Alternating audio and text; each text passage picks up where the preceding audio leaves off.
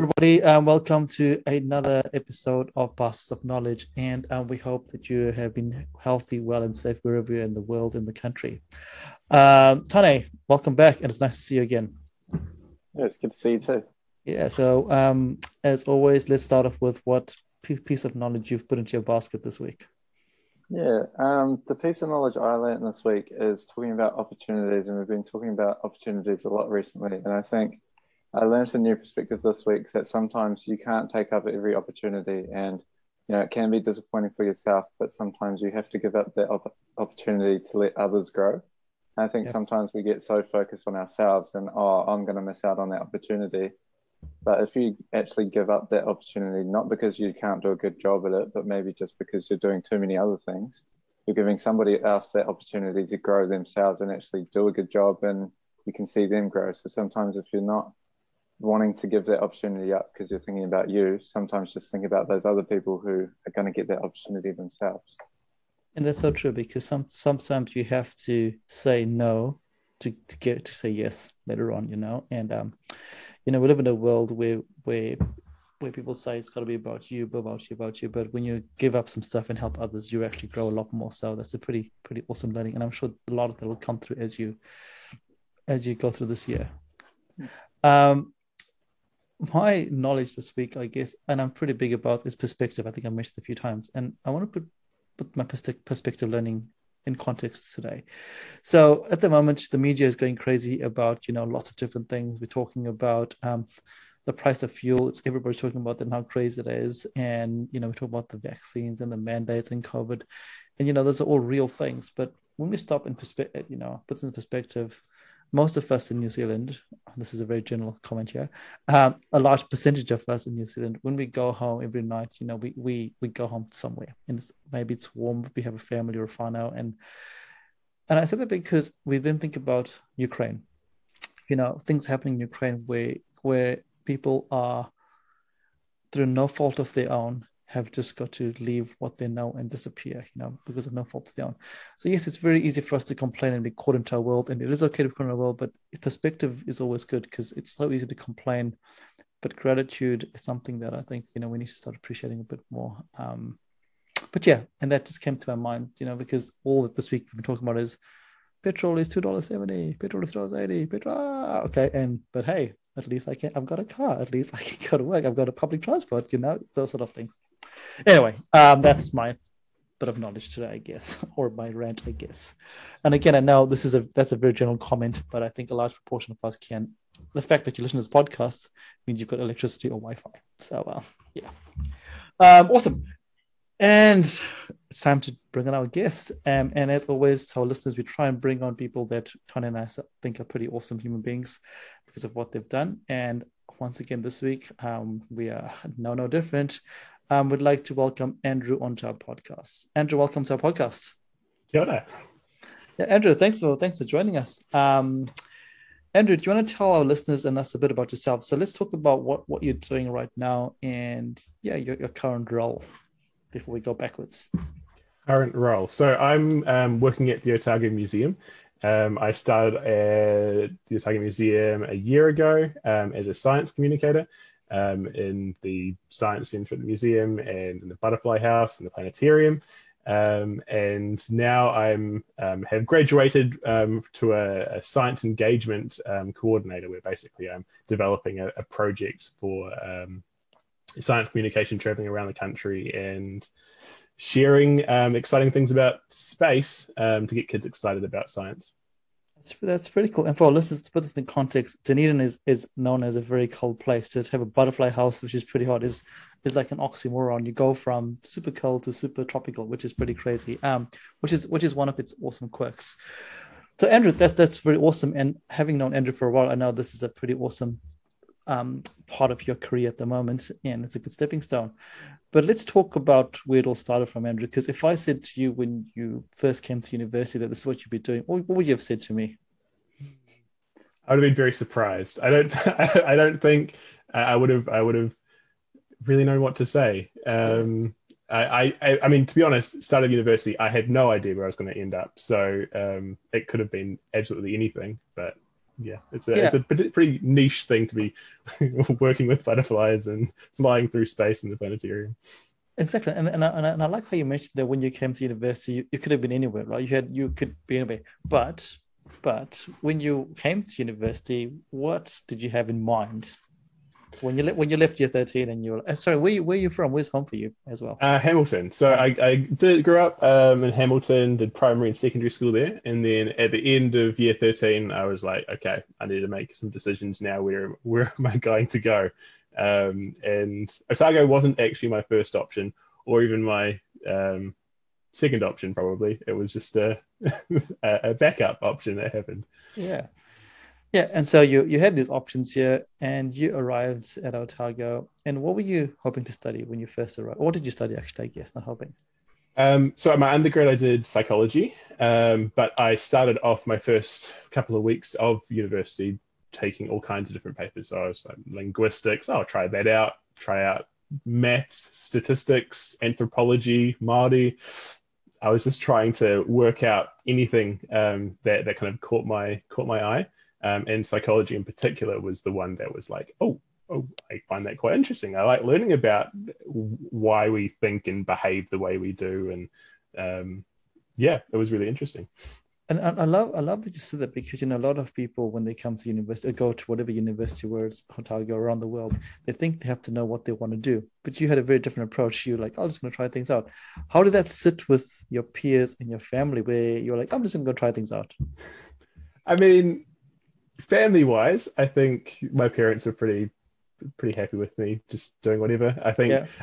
uh, at, at, at high school, I feel like I was a little bit of a um, uh, I got a little bit reclusive at, at points. I think I probably grunted a little bit more than uh, my parents wanted wanted me to do, um, and so to to see me kind of just exploring and discovering what I wanted to do, I think they were they were stoked for that. Um, peer wise, I didn't have a whole lot of peers at high school that um, that I, I, I have kept in touch with. Yeah. Um, and there were probably like two people from my entire high school that came down to Otago. Um, and so that was a, I mean, it was a, a freeing aspect for me at least, um, having the ability to completely be who, like I, not that I recreated who I was, but I could be who I was and not, uh, there was no kind of residual oh, that's not who Andrew used to be. Andrew's this quiet, shy recluse. um, Yeah. Yeah. And, it's so powerful because, you know, uh, this is across the board when young people, and myself included, when we go to university, we we basically release the sh- to use the word shackles of of those preconceived ideas that are that are created in high schools. And you know, when I speak to young people, and I'm sure when you speak to young people as well, you go, "Hey, university is a great way, not to not to recreate yourself, but to actually just be yourself." You know, because when you're in a high school system, you are you are fitting into a system, you're fitting into these boxes here. When you come to university, wherever the university is in the world, you're allowed to just be, "Hey, this is actually who I am. This is actually who I am. If I want to grunt, I can grunt, and that's okay." So you you and uh, the other um, thing that really fascinates me is um, tell me your interest in Te Reo Māori. Was that something that that you just wanted to pick up? so um, when I first started university, I was, um, I mean, I was, I was interested, but it wasn't a, it wasn't a kind of passion of mine. Yeah. Um, at, at high school, the my high school wasn't particularly great at um, at, at focusing on the Reo Māori, uh, or at least they did, but no one was really keen on it.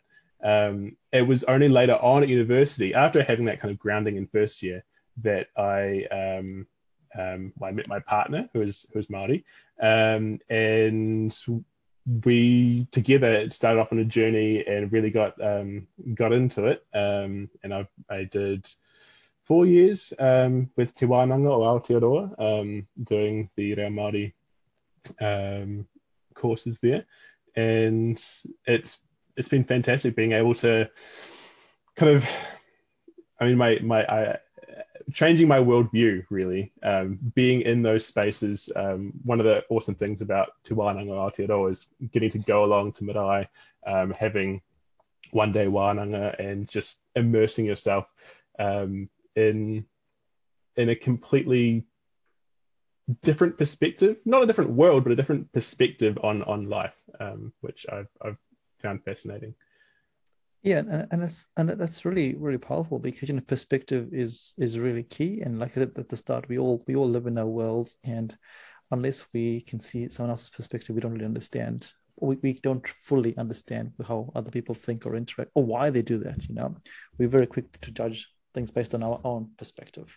So it's pretty awesome that, that you did that, um, especially given um, that Māori was not part of your heritage you know and and that's and that's pretty unique because a lot of a lot of times you find that you find it's it's young Maori that want to identify with the heritage, but you were like, hey, I want to get involved and see what it's all about because it is part of New Zealand, which is awesome. Then psychology. So you you found your jam in psychology, and what is psychology like at university? What is it like for you?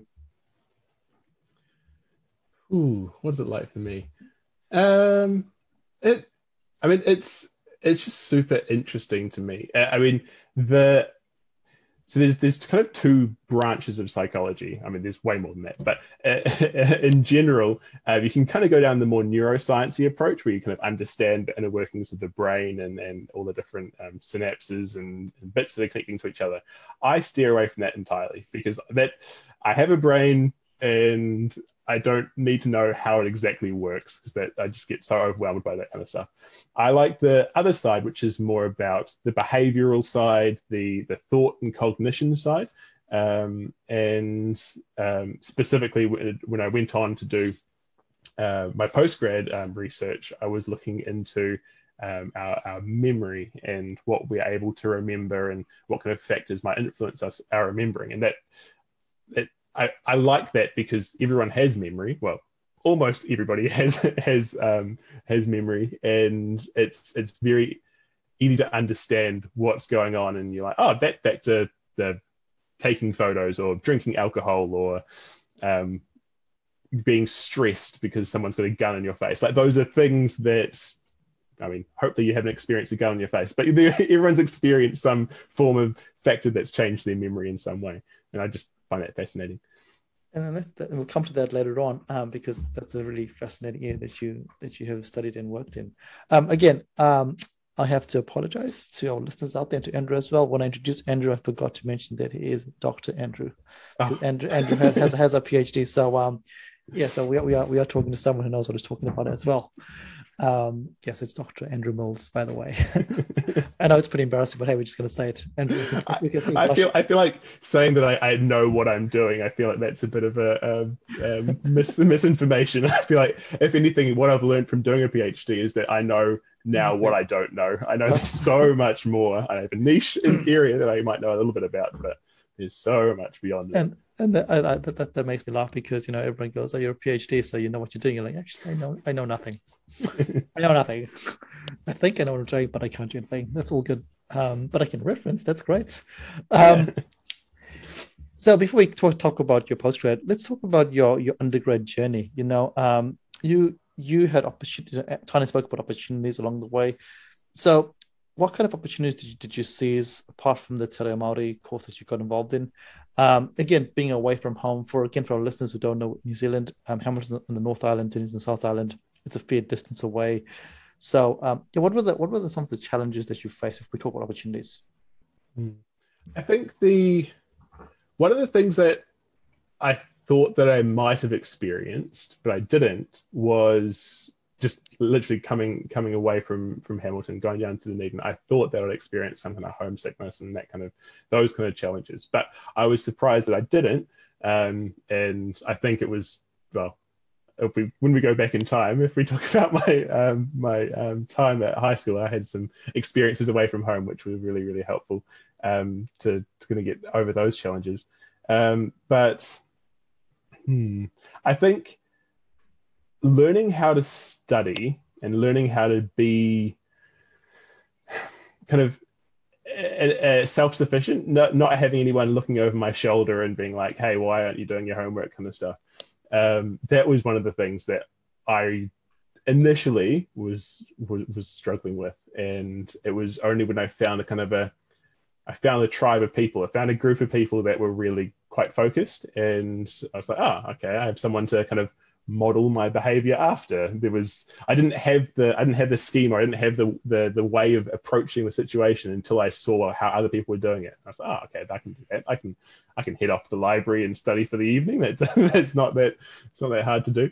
Um yeah just kind of taking those um i think I, I do a lot of watching how other people interact with situations and and then kind of modeling my behavior after them um, although that doesn't always work out the best way because you have to choose the right models. You, you live and learn, right? You live and learn. it sounds it sounds like you're already um, practicing your own psychology before you even started studying it, right? Yes. The whole, beha- the whole behavior thing. You know, Andrew, what you said to me really really hits home at the moment because you spoke about you know not knowing how to study, and you know I think this is really an important lesson or a message because um, lots of young people that I speak to say, oh, when they come to university, they just use the old high school method of, of study and they just struggle. But, and they find their way, as you said, they just model other people's behavior. But this year is a bit different because of the online learning. This is one of, this is what I'm seeing that young people are finding it really hard to struggle because they cannot model themselves, model other people. So they just stick into mm. what they, what they know. So hopefully, fingers crossed. And as, you know, working the field that you do, that we get back to modeling behavior. Um, at the I mean, if you have any tips for people that are listening with, with online, because it is it is really hard. You know, the first three weeks they come they, they come from a not they young people come from the school system into this university system, which is just like WTF, and now they mm. go they're not they can't follow anyone. What what would you say to them? Some of your learnings, I guess, you know, it's, it's a hard one. I know it's a hard one. It's a hard one. I'd say, I mean, my experience over the last couple of years in, in lockdowns and, and isolating and stuff, um, having the uh, when I was finishing my PhD, I needed to focus on writing. That was the kind of key thing I needed to do. And I had really bad habits of writing. That's why it took me so long to finish my PhD. Um, but what I did was I had a friend that was also trying to write, just writing a book. And we were like, okay, let's just dedicate a two hour Zoom session and we're just going to not talk. we're just going to be in, in the um, same space virtually um, and spend that time writing. Like cameras off, um, um, microphone off as well if, if, needed, and just spend that time. Um, and then every now and then checking in with each other and be like, oh, hey, like, how's it going? Where, where are you up to? Um, that was really helpful for me. Um, but I guess that doesn't, yeah, I, it, that's a difficult one. I, I could, I, I, I feel for the the educators that are they're working through their um, classrooms and kind of make sure kids are getting engaged and, and working out what's what's actually done maybe Tana, we can bring you in because you are living with them right now. What are you, what are you seeing? And you know, because you've gone through some lockdowns and you've gone through your life teaching. What do you what do you, what would you say? Um, I think for me the biggest thing is just removing distractions, especially your phone. I find a lot of people because the lecture feels a lot longer online. It's so easy to just reach out, look at your phone, do things on there, and not actually engage with the lecture. Um, I think the lectures that are being live in terms of Zoom are working a lot better for me because I feel like I'm actively engaged in the class. Whereas when you go to pre-recording, you can just pause it, take a break, which yes is beneficial in some senses, but in terms of the long run, it's not beneficial because what I'm seeing is a lot of people will constantly pause so they can write down information, and so they're taking probably twice as long to finish a lecture.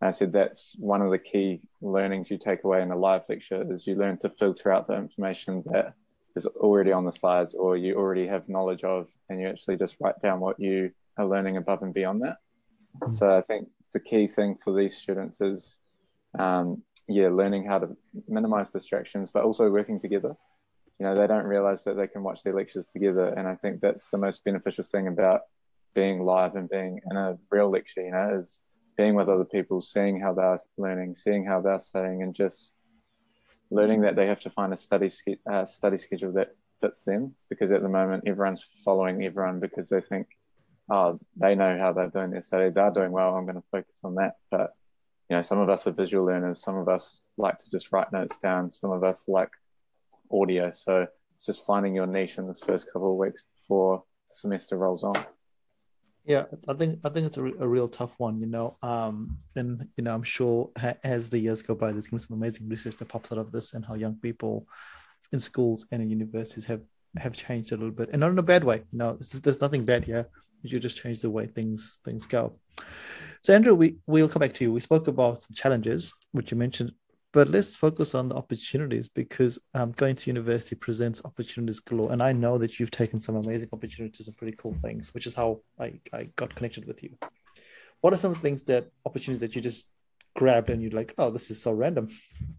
Yeah, um, I mean, so first year I was in um, was at St Margaret's College, the the hall in in Otago, um, and at St Margaret's there were so many opportunities to just take up take up. Um, so end of first year I was like, ah, they're asking for a student president. I'll apply for that. I'll come back to St Margaret's for a second year, and I so I just took up the the president um, I applied, I applied for it, did a bit of a speech, and, and somehow they thought that I was a worthwhile um, candidate. Um, and so that was that was an opportunity that I was like, I would never have thought I'd be doing um, at high school. I, I, never really sought for those kind of leadership positions. Yeah. Um, and then beyond, so that was kind of like in my more um, social kind of life, but it, academically. Um, I was taking up opportunities whenever there was a um, kind of seminars coming up or um, interesting um, um courses that I, I, were free to take. Um, or the I, I, did a I was working over summer one year and I was like oh, I could do a kickboxing class at, at, at, at OUSA so the, the um, um, clubs and clubs and societies. So I was like yeah I'll, I'll join a, a kickboxing class and did that. Um, then uh, further on, as I got more into um, um, like postgrad stuff, I was just kind of taking on opportunities like talking about my research. People would be like, "Oh, hey, do you want to do a radio interview?" I'm like, "Sure, I can do a radio interview." Or um, do you want to compete in a three-minute thesis competition? We have to kind of compact everything that you did for three years into three minutes. Um, and I was like, "Yeah, sure." I'll, I'll, I'll try that. And it's just kind of it's been the the case where it's I, I, yeah, basically, I mean, I as as Tane said, like there's there's opportunities to to to say no, and, and other people can take those opportunities up. Um, and I've definitely done that because I had to be careful not to say yes too often. Um, and that was my downfall. In in second year, at least, I was saying yes to too many things. Um, barely got any time to do um, what I needed to do. Um, but yeah, when when I have the when I have the time and a, a, an opportunity opportunity arises, I I love to just take hold of it and see where it takes me. Oh, brilliant! And you know, like you said, you you use you got involved with tons and tons of things. Which one of those opportunities do you think was the greatest for you in terms of your, your own learning? Own learning, I think the opportunity. So in uh, 2018, so a couple of years ago, um, I my supervisor was like, "Oh, hey, have you?" Um, supervisor my PhD that is. Um, she was like, "Oh, hey, have you thought about like maybe doing some time away overseas and and studying um, in in another lab over overseas to see kind of how they do their things?" I was like, "Ah, I, I didn't know that was a thing I could do." So I uh, looked into it and um, realized that yeah, you can get funding for that kind of thing through the university, and I was like, "Oh, okay." I'll, I'll apply for it. And I ended up working um, for six months over in the UK at a um, at a lab with um, well, actually two different labs with some of the kind of best people in the field of um, memory, uh, false memory in particular. Um, when we we think we remember something, but we don't actually remember it um, accurately. Um, and so I was working with these people for um, that time over in the UK and got to do all kinds of traveling and um, fun times on the side, but also just the experience of of being able to work with these kind of leaders in their field was awesome. And uh, we're gonna we're gonna so you, you mentioned opportunities, and we go back to what I mentioned at the start. Perspective. How did your perspective change when you went in that in a different lab? Uh, it's what did it change? It, it definitely was. Um, every every kind of supervisor runs their lab differently, um, and so you have um, the ones over in um, the UK were quite, they had like one central research focus that everyone was working on. So there's a lot of collaboration. Um, for, for me, my research, I was working on uh, like basically there was no one else doing my research in my lab or anywhere else in uh, at the university. So I was quite isolated, not not in a bad way. Um, but I didn't have the opportunities to kind of sit down and be like, oh, hey, you're doing this thing as well. Let's let's talk about what's going on here. Yeah. Um, so that was one of the kind of challenges that I experienced as a PhD student, and yeah, having that perspective and seeing like, ah, oh, okay, there are different ways of doing it. And I kept in touch with a number of people to keep up those contacts and. Oh, brilliant! Really and, and that's so so so true. You know, um, when I was doing my postgrad as well, just opportunities to have have a different perspective from a different world, it just blows your mind because I find that when you're in academia, you think your way is the only way, or you just go, "This is it," and you can become pretty pretty staunch about it. well, at the start specifically, and then when you go, actually, this is quite a silly idea, or you have a disruptive way of thinking, you go, wait a minute, I've actually got to just be, have a beginner's mindset and go, right, cool. Because I think sometimes when we when we get into the postgrad pathway, we go, oh, I know what I'm up to because I'm I'm, I'm all that, I'm doing postgrad, but like I said at the start, like I said when we mentioned PhD, you actually know nothing. You just start of your journey, um, which is very cool. So you you you did that there, and then you um you also got involved in hands-on Otago or hands-on science, I guess, when you did, and yeah, and you've just kept coming back. How, how many years have you been doing that for? So when I, that, yeah, yeah, that was yeah. I, I hadn't really thought about hands-on as being the kind of. I guess that's probably one of the opportunities that I've taken up where. So I started in 2015. Was my first year as a as a red shirt, so a student yeah. leader. And how, um, what what what year of university were you then? I was that was my first year of my PhD. Okay. So uh, I'd finished my um, honors degree, yeah. um, and I'd, I, was starting into my PhD. Yeah. And um, yeah, it was I, I I hadn't heard about it before. I just saw a poster uh, on a wall saying like, "Hey, we want we want um, um, uh, do you want to be a red shirt?" And I was like, well, "I don't know what that is." Some kind of Star Trek thing. Um, and um, then had just the best time getting to meet other people that were as excited, enthusiastic about life and science and um, exploring and, and teaching.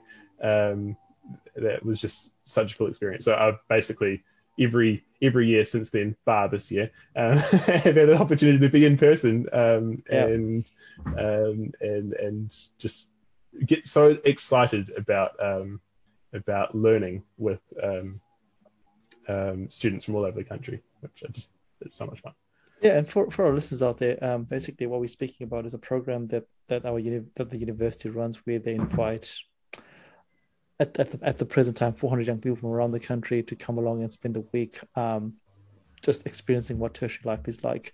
And these young people are between the ages of 15 and 16, and some might be 17. So basically, people like Andrew facilitate this and they run this and they make sure these young people have a um, a great experience. Um, yeah, and you know, like you said, it is a great time, but it doesn't come without its challenges as well. Um, but obviously, both and Tane was also a Tane is a product of that as well. So, and we've Tane spoken about this many, many times. So, um, I think I think it's a life changing opportunity to get involved with it.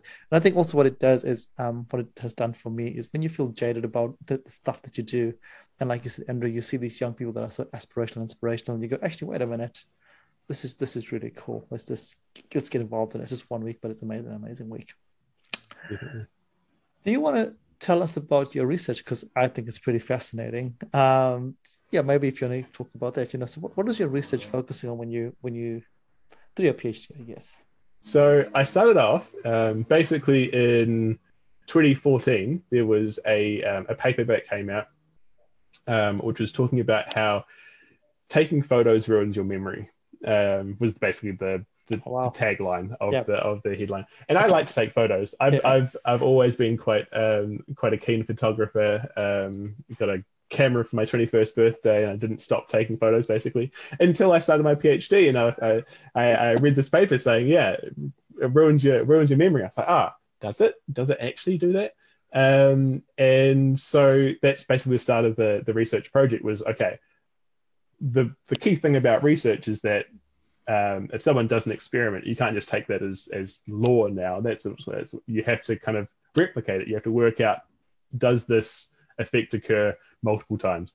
Um, and so that's what we, did. And right off the bat, it failed. Um, I, I um, took people um, I basically did a, a, very close replication of the original paper where they took people to a museum. So I took people to the Otago Museum who knew that I'd be working there um, in, in, four or five years' time, um, and got them to take photos of some of the exhibits that they were interacting with, and some of them they didn't take any photos of. And then the next day we brought them back into the lab and like, hey, what do you remember?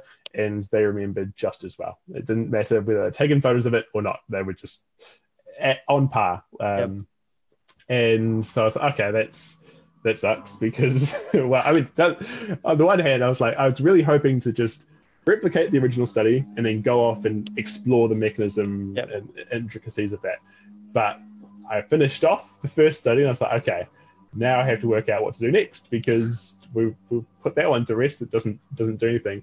Um, and so we thought about, okay, what happens? So taking photos at a museum isn't that big of a deal. Like educationally, you might not remember what you're Details, trying to take yeah, in there, but right, yeah. it's it's not a life or death situation. And so we thought, why don't we explore life or death situations?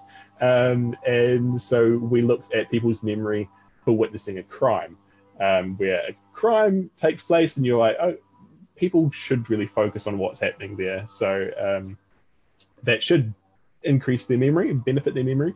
And taking photos maybe in that situation will impair their memory in some way. And so we did a study where we had um, people taking photos of some events of a, a, a, crime taking place, a guy going into a party, spiking a girl's drink and stealing a wallet. Um, and then other people took uh, photos of other things, and then some people didn't take photos of anything. Yep. Um, and we wanted to compare those things. And once again, we found that taking photos did not affect people's memory. Uh, they remembered just as well. They were just as accurate. Well, I mean, everyone's accuracy in remembering is pretty low in general. Yep. Um, so people just aren't great at remembering, and taking a photo didn't help at all. Um, the um, one interesting thing that I took from that study, though, is that although you don't remember any better or worse, you're not any more accurate, you do think you're more confident. You are more confident in your memory if you've taken photos. So there might be some kind of mechanism there where you think, oh, I've I had my camera out at the time. I, I caught that on camera, and that kind of gives you this kind of mental boost. You're like, oh yeah, no, I do have a good memory, which yeah. um, in some contexts would be not great. So in a, in a, in a legal context, when a judge or a police officer asks you like how confident are you that you witnessed this crime? And you all the details you gave us were accurate. The confident person that was like oh i was taking photos they're not any better than the person that wasn't taking photos but because of that extra confidence people will put more weight on what they're saying. Oh yeah he, they have a good memory. They they they remember really really well um, even though they're no better than anyone else. So that was another kind of cross on on the list.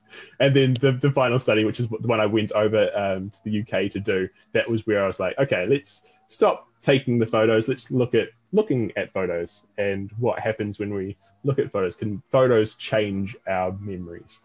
Um, and so in that study, we were looking at um, the effect of Photoshop on people's memory. So if you Photoshop a, a photo, can you make someone believe that those Photoshop details actually oh. occurred. And there's some really interesting research um, about making people believe that they had a hot air balloon ride as a child. And so you Photoshop them into a hot air balloon, you show them the photo and say, hey, look, this is you as a child. Do you remember this? And they're like, no, I have no memory of that. That never happened. And then you're like, okay, well, come back in a week's time. Hey, uh, here's a here's a photo of you in a hot air balloon. Oh, yeah, I have a vague memory of that, maybe. And then uh, over a couple of sessions, eventually like, yeah, no, I remember it. And I was with this person and I remember eating a hot dog before going into it and I smelt popcorn in the air and it was really scary up, up in the up in the balloon. Like, wow. you, you, never experienced this. This is this is all your own generation of imagination um, yeah. that's become um, a, a, memory. And so um, that's the awesome research that we were doing. And I wanted to know how bad does that Photoshop have to get before we stop before we stop um, believing it. And it it doesn't matter. It even oh, the wow. worst possible Photoshop of a um, of a news headline um, can make you slightly increase your memory. It's not these aren't massive effects, but um, we were only doing it over the course of a month. Yeah. But um, we were leading people to believe that. Um, oh, trying to think of the news headlines now.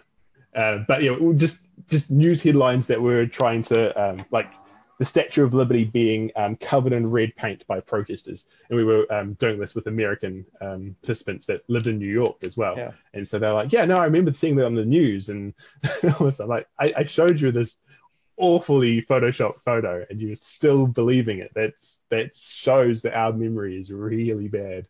Um, Yeah. But it's, it's so scary, right? How you can manipulate the mind. You know, that's that's manipulation galore. Yeah. Wow, what fascinating research. It it um it reminds me of something I read in, in I don't know if you've read Will Smith's book. And in Will Smith's book, he talks about how he was so afraid of swimming, like so, so, so afraid of swimming because and when he was a child, he thought he was going to drown, and he had all these crazy images of him drowning, and and his mom saved him, and, and when he was in the pool, and he had this vivid memory, and all through his adult life, he was like, "No, I can't swim. I can't swim because I'm going to die. I'm going to die." And then one day, his mom goes, "Hey, that didn't happen. You've you've never been in a pool in your life. What are you talking about?" And it's like, "What the actual? How did that happen?" You know, and it's so crazy how the brain just does that. So I'm sure your research is, um, you know, is, is a gateway to lots of lots of other exciting um research later on uh, which is pretty cool. Um, so you finish your research, which is pretty cool, and then you're like, "Oh, I need to find a job," which is always the case, right? Because you know it's really quite funny. Um, you know, this is it's, you know like they always say, when you cross one mountain, there's another mountain that you've got to cross. So you finish your undergrad, you go cool, doing honors, you go cool, doing your PhD, you go cool. Then you're like, "Oh." But I still got to find a job now. this is cool.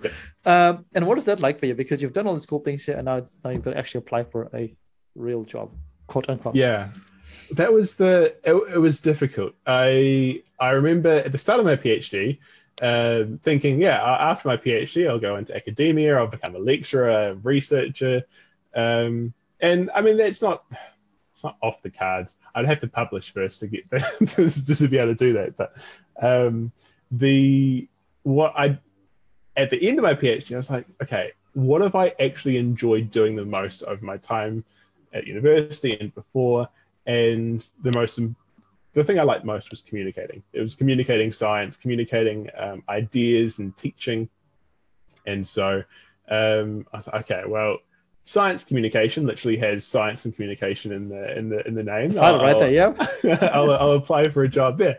Um, and so I, I was like, yeah, what kind of science communication jobs are there?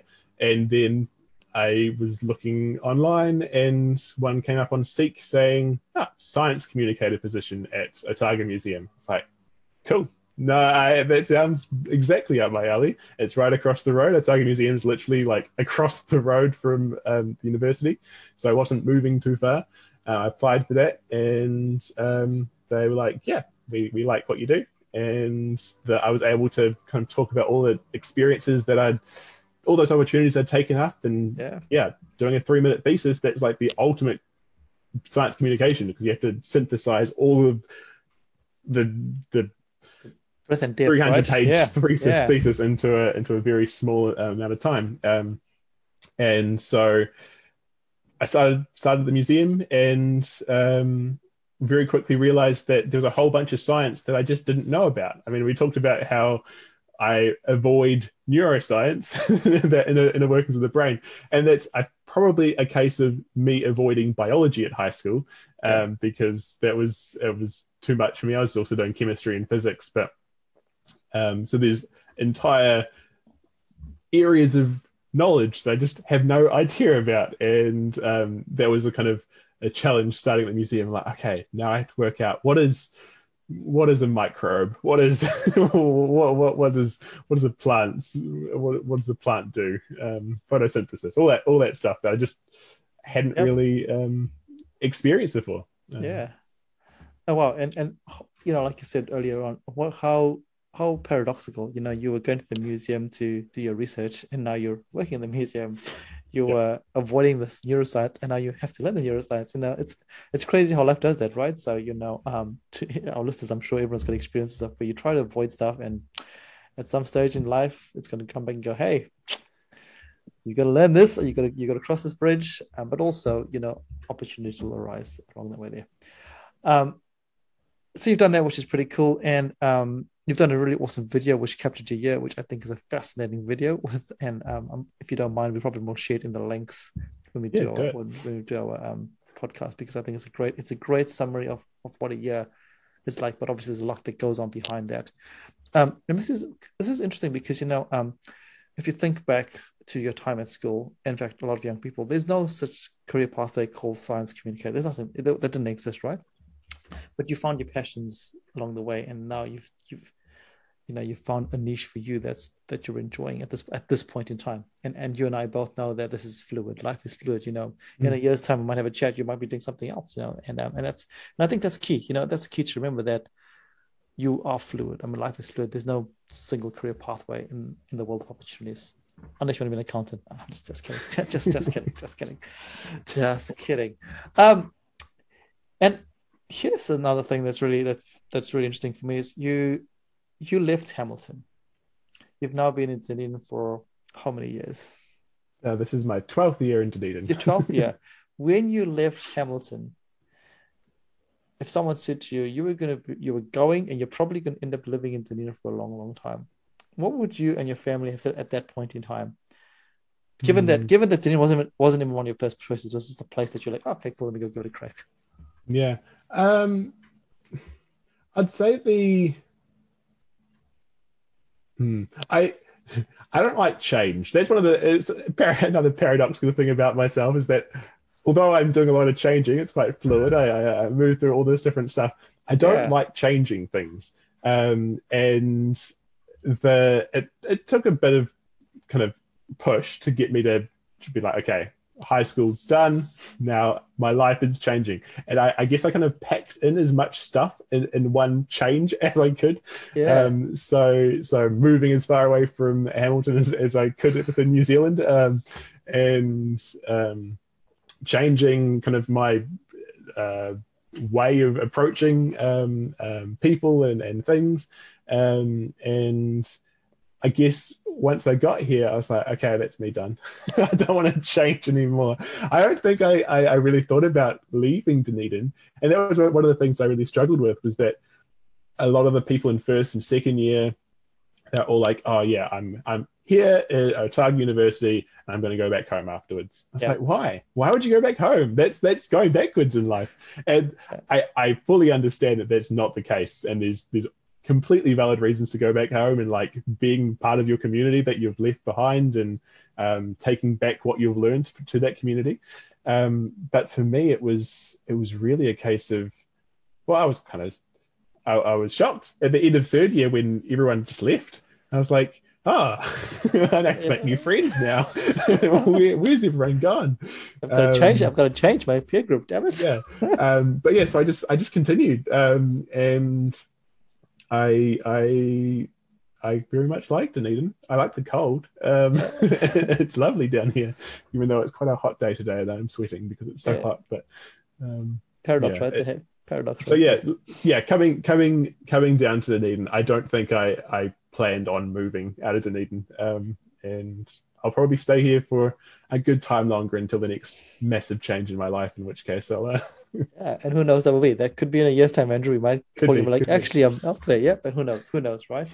Yeah. And and Tane, um, let's talk about change as well. You know, change, change. You're experiencing lots of change at the moment in your in your world in terms of you know how the COVID situation is happening. How how how are you finding that? Because again, I know you like structure. I know structure is part of your life as well. So how how has that been for you?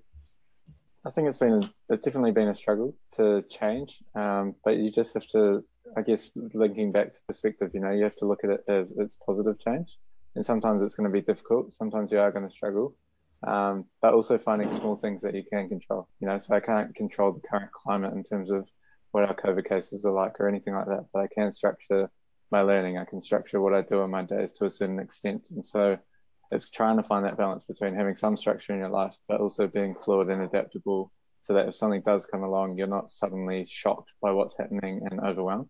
You're willing to adapt and overcome those challenges. Yeah, that's that's that's very true. But hey, it is, it is hard. You know, you have to also you have to embrace that it is hard and it doesn't happen overnight. You know, um, change change is crazy.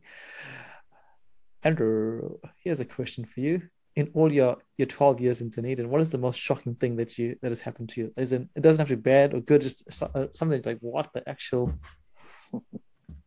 shocking. Yeah. It's putting me on the spot. I feel like I'm being tested. Yeah. Um, um, what's your What's your memory like? There we go.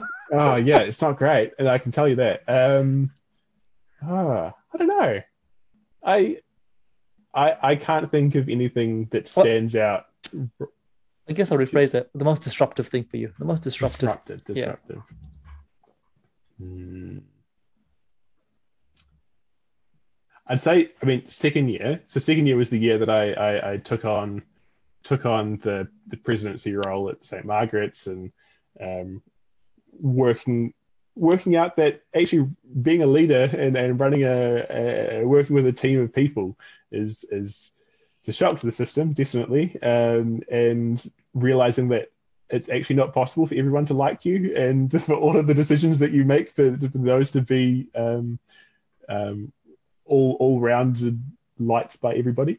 Um, Yeah. So that was a that was a difficult time where I was like I was learning management techniques and um, trying to keep on top of my work um, in terms of um, university stuff, um, trying to hold on to friendships, and then the kind of the way that relationships change is after first year, where everyone's quite like everyone's trying to find their feet in first year, and then second year, like everyone kind of diverts off in the different pathways that they're probably going to continue on for a while, um, and there were lots of relationships things going on, and, and it was all a bit of a a bit of a mess. Um, I, I enjoyed second year, but it was it was a shock to the system. Um, yeah, And and and you know when you think back, it's it's like a privilege because you know a lot of people live their lives thinking that everyone they need to live a life where everybody likes them.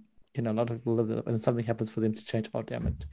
And for that to happen to you pretty early on is is is, is a blessing in disguise. That actually I need to I can make decisions and be okay with it, even even if everyone else is not happy about it. And I think that's that's a that's a universal learning for everybody. You know, you, not everyone's going to like you, and that's okay. Yeah. And- it's hard. I struggle with it still. Yeah, yeah, yeah. It's, it's a tough one, and also you don't have to like everybody as well. You know, it goes it goes both ways. You know, and but it's but it, it is it is a tough one because Hmm. we're so wired as humans to, to be to be want to be liked. Yes, yeah, You know? and I, I think there's a kind of a, a case for like, I just I try to be likable. I, I try I try not to actively like annoy people, um, and Yeah. it's working out that there is a there's a boundary to that. That it's yeah, no matter how how nice and friendly I am to people, there's always going to be issues, and that's okay. Everyone has a different way, a different perspective on life. Um, That's that's right, and that's that's okay. That's that's that's all good. Um, Andrew, you've you've given us some amazing amazing stories and anecdotes today, and I'm sure you know this, this is we've just summarized your your last few years in in about in about an hour or so, and there's there's a lot more stories. Um, but as you know, our, our podcast is called Baskets of Knowledge, and what we like to do with our guests is before we end is is there any bit of knowledge that you have that you have learned through your through your experiences that you'd like to share to our listeners? And this could be anything. It doesn't have to be educational. It can just be anything that you think is something that you would love to share. In the last week, I got a barbecue. And I learned that you should always season your barbecue. And that's a really important life lesson. season your barbecue. That makes things not stick. And I was like, I wonder if that's some, some kind of metaphor. Is there, is there taking opportunities to make things not stick in the future? I feel like that's the that's something that I um like. There's so many different things that I've I've been like, oh, there's a bit of software that I've always I've always wanted to learn how to model 3D models software, um, um, 3D model stuff. Like, okay, so a couple of weeks ago, I just picked up a program and was like, okay, I'm just going to teach myself this. It's not going to be relevant at all in what I'm doing right now, but later on, it, it might be it might be useful, and it's that's kind of been the case for lots of different things, like the the three minute thesis competition. Like that's just been an experience of science communication that I use later on. So that seasoning things early um, before before you need them. Um, I- it's a it's a loose metaphor. I, I don't know if it's the greatest Yeah. advice, but season your barbecue. That's like my it. advice. i like it so, so your bar- barbecue because you never know when it's going to be a sunny day right You know, yeah. yeah. So because yeah, that, that could be used in so many different contexts. I like that. Season your barbecue, everyone, because you never know when you're going to use it. um, and I think that's a fantastic way to end our podcast. It is, it is, it is Sunday here in New Zealand. We're doing this podcast. Um, thank you so much, um, Andrew, for jumping on today. Hopefully, you found this really interesting. Um, Tane, any last words from you?